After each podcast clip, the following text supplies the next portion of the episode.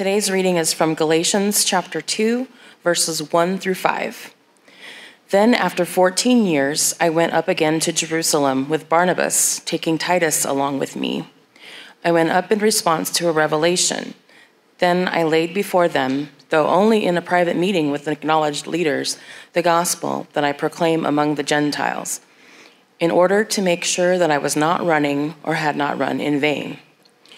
But even Titus, who was with me, was not compelled to be circumcised, though he was a Greek. But because of false brothers and sisters secretly brought in, who slipped in to spy on the freedom we have in Christ Jesus, so that they might enslave us, we did not submit to them even for a moment, so that the truth of the gospel might always remain with you. We are in the middle of reading a letter that Paul wrote to the Galatians. Galatians was a church that was made up primarily of pagans, not Jewish people.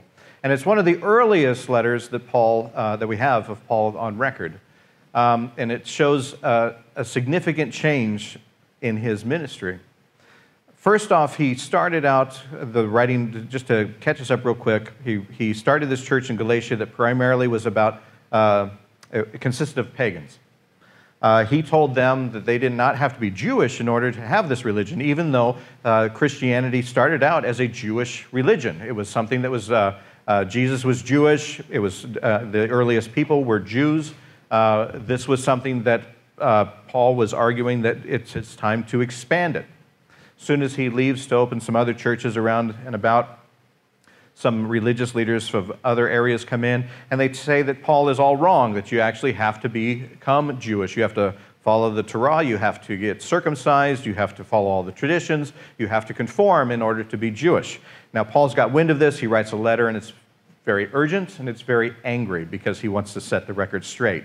And what he's talking about a little bit is about his, his past. And what we've caught here is just the middle of it. He's talking about uh, last week his first visit to Jerusalem where he met with Cephas which is uh, Peter.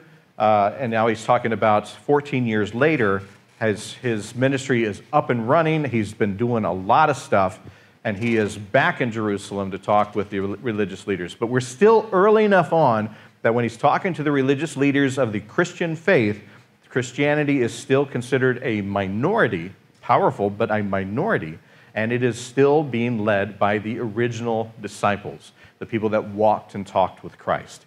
And so when Paul goes back to Jerusalem, he's sitting there talking with them. And he's trying to make his case. He's, he mentions in this letter that um, he had a, a, a, premonition, a vision, whatever you want to call it, uh, to go to Jerusalem. Now, what we believe in that is that there was a, a prophet around this time, a person that was saying there's going to be a famine in Jerusalem.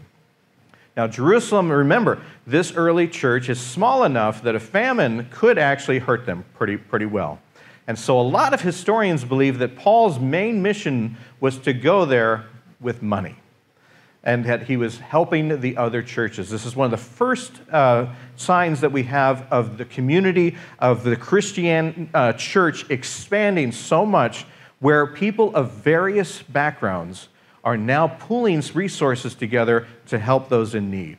You know, in the, in the time before this, you know, uh, Jewish people, if you were part of the Jewish people, you would help people and everything like that. But now we have, we have something remarkable. We have, we have Jewish people, we have pagans, we have uh, men, women, we have sla- ex slaves, we have, uh, you know, a, a whole bunch of people. The community of the church is really starting, and that message about contrib- contribution and giving to those in need is really starting here. But that's what we believe is that Paul went this, uh, on this 14 uh, year later trip with money to help them through this time.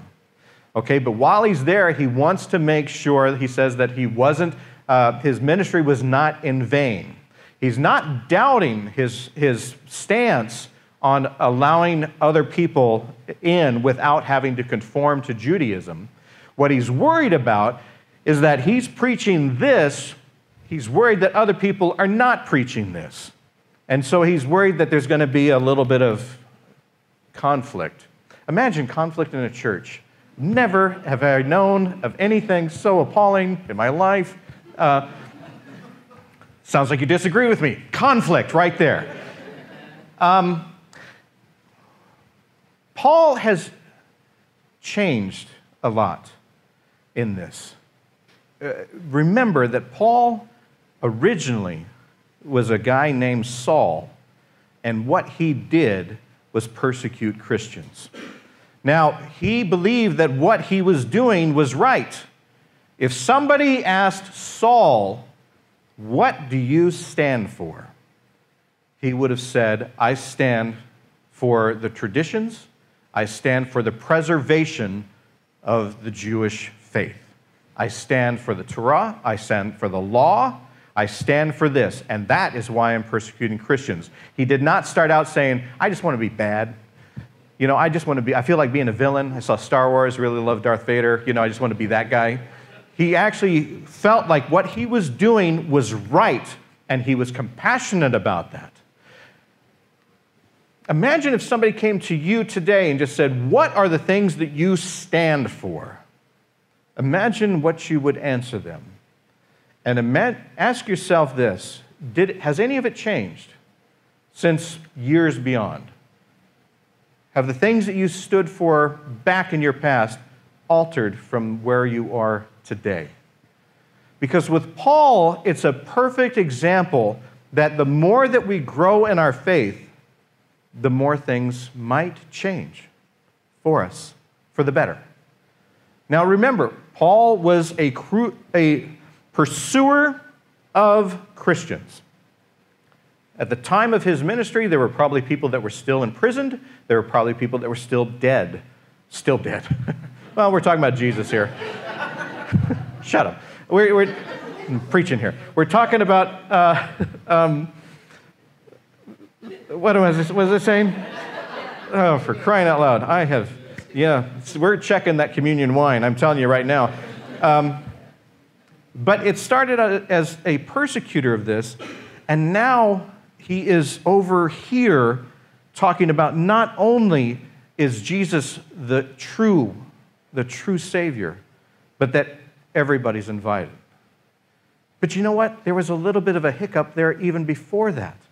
You know, we always think of Paul having this moment where he fell in Damascus and saw the risen Christ. Jesus said, Why are you persecuting me? And has this conversation. When we think that it plays out that Paul immediately jumps up and just starts preaching, knows all the answers, and is the person that he was in his last days. But remember, every one of us, including Paul, has free will. That's, that is one of the, the epitomes of Christ's love, is that he gives us free will. And so Paul could have actually saw Jesus and said, no thanks. I'm still going to be the persecutor of the faith. Still could have, because a lot of us still have moments in our lives where I swear that Christ has entered and just been part of our, our story, part of our life, and we still might do things incorrectly because we're human because we make mistakes. Because sometimes the things that we stand for, that we think are right, it takes us a while before we realize that those things might be wrong. We're human, and so was Paul. I cannot stress that enough. When people were disciples of Jesus Christ, when people were apostles of Jesus Christ, they were people. They were not, they did not become gods. They were people. They argued. They had things in the early days of the church, they had things where they were still trying to figure things out. And that was Paul, too. The story joins us where Paul is writing in his letter saying, I went with Titus. I went with Titus to Jerusalem. Titus is a Greek, which means he would not be of the Jewish tradition. Titus did not want to be circumcised. Circumcision was meant for men, it was the identity. It said, This is who I am. You could follow some of the rules, you could fake some of the things, but circumcision cannot be faked. That was your identity. It was that important. And, and Paul on this letter is saying, he said no. He wanted to stay true to who he was, and yet he is still part of the family. He is part of this messianic family. He is still, he is still a child of Abraham. This was progressive, it was revolutionary, and it angered a lot of folks.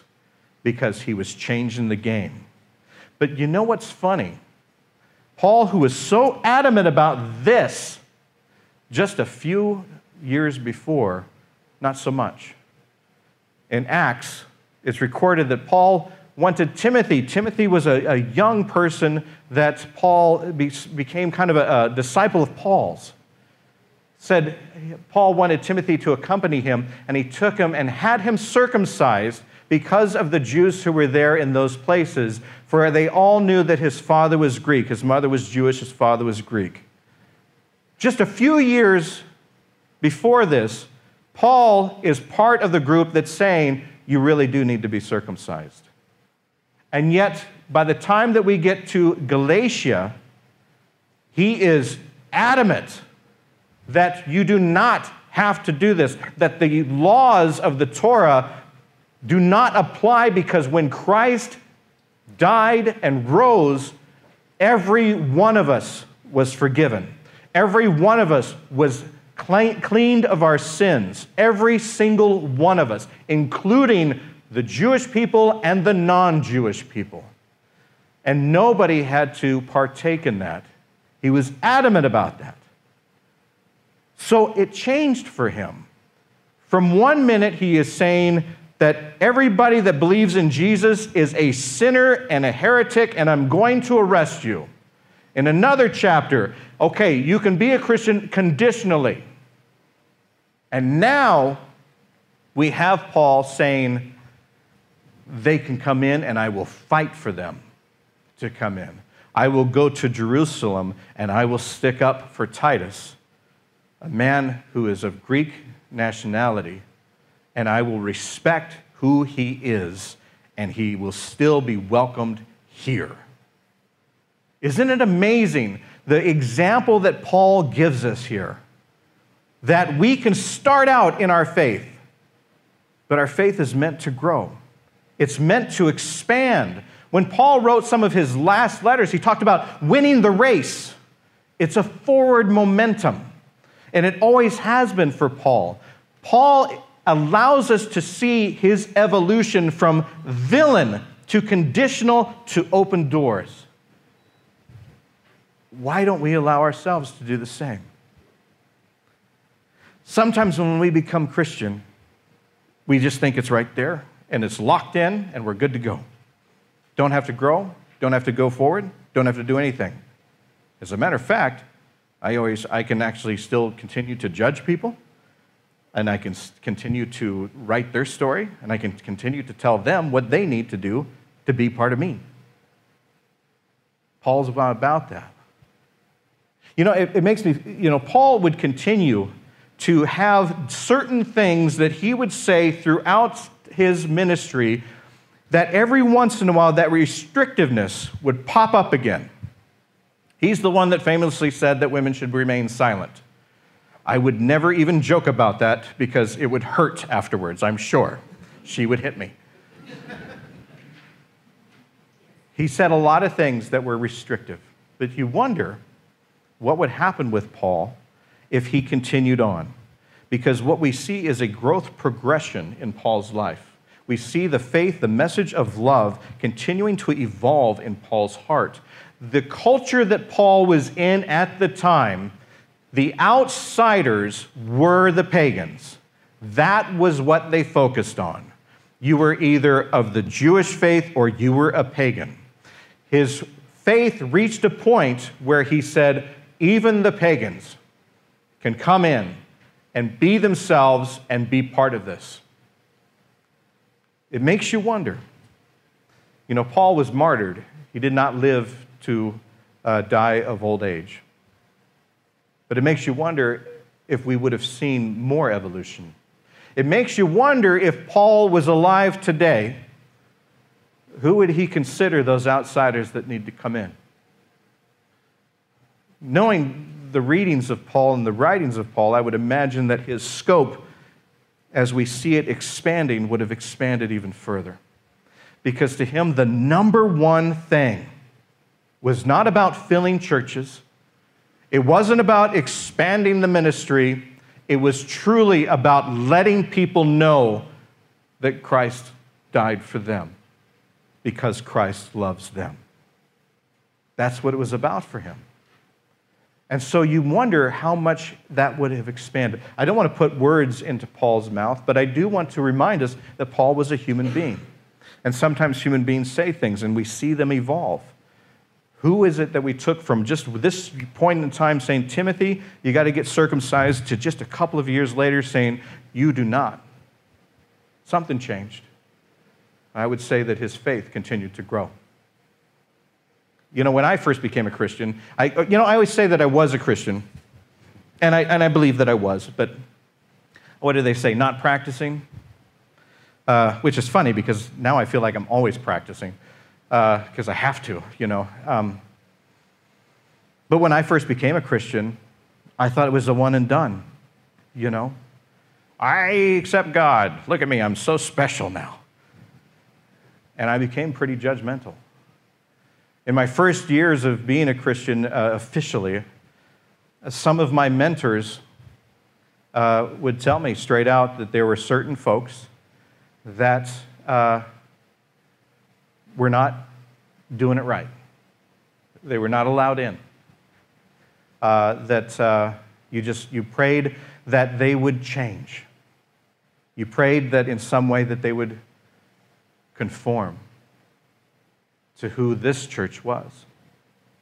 And I, and I bought into it. I did. Because I, I, felt like that's what was, was Christi- Christianity. That somehow being a Christian allowed me now to be a judge.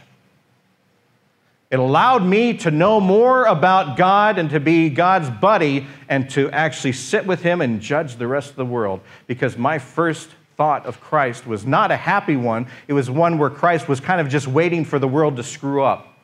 He was waiting for people to either miss a word or say the right word in order to get into heaven, but it all had conditions on it, and he was just waiting for you to mess up. And anything that you did was going to either get you in his grace or get you into trouble, but it all depended on you. And I felt part of that.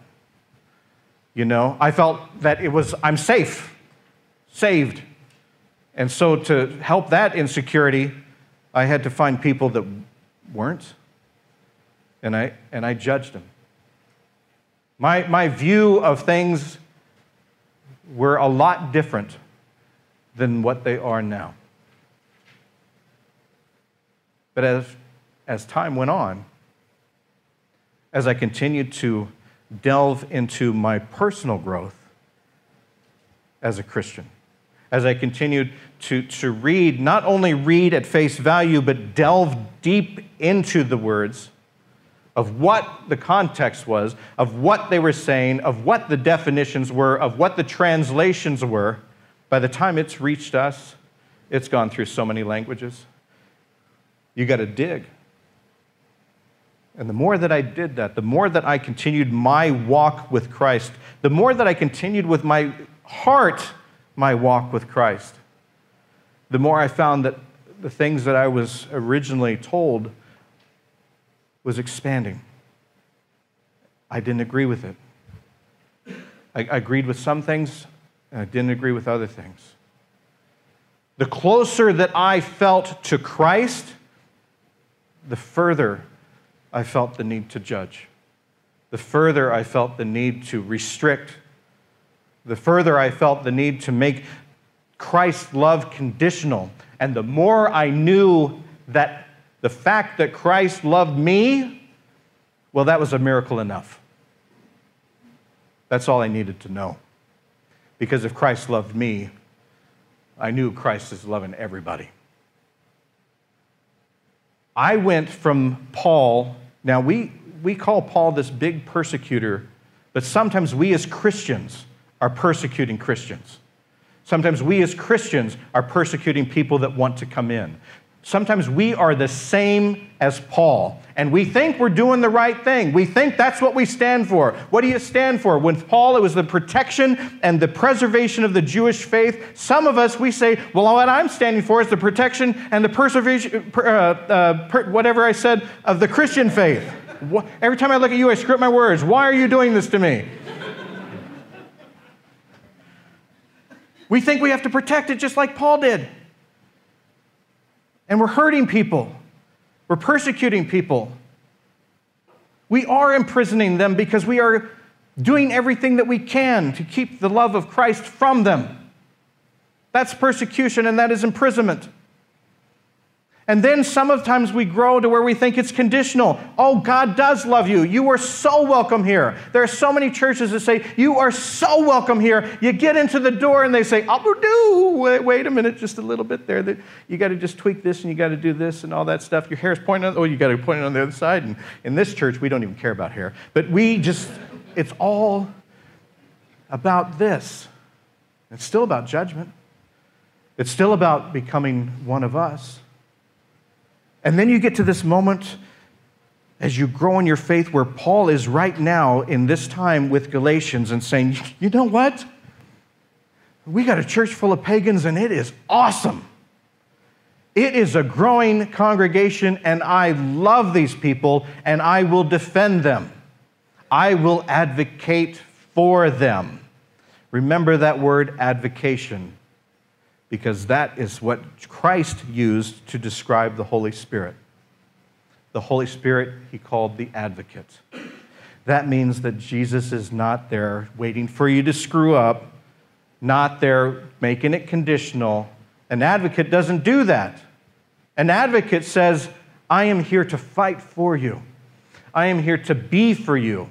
I am here to die for you. That's where my faith has grown over the years.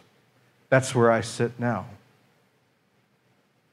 And so one time I was at a baseball game, and somebody came up and they, they, I told them that we were just starting this church. And they said, Well, I hope that you teach the Bible because so many churches don't. She had a weird voice. Looked like Marvin Martian. And I knew that by saying that, that's what she meant. And I knew that there were things that we probably wouldn't agree on. But I also knew that I could look her right in the eye and say, yeah, we do teach the Bible. We teach it deeply and meaningfully, and we follow what it says. And the deeper you get, the more you grow in that faith, the more you realize what that Bible teaches. Love God, love yourself, love your neighbor. That's what I stand for. What do you stand for? Would you pray with me? Gracious and loving God, help us know that our faith is is always it's growing. Help us to know that it, it, it is growing forward. Help us to, to realize that the things that we may uh, follow yesterday can evolve even more so today. Help us to know that whatever it is that we stand for, that the number one thing that we stand for is you. You who said they will know that you are my disciples by the way that you love one another. You that said, Love your enemy. You that said, Love your neighbor as you would yourself. Help us to evolve and grow our faith to where that is what we stand for. In Jesus' name, Lord, we pray. Amen.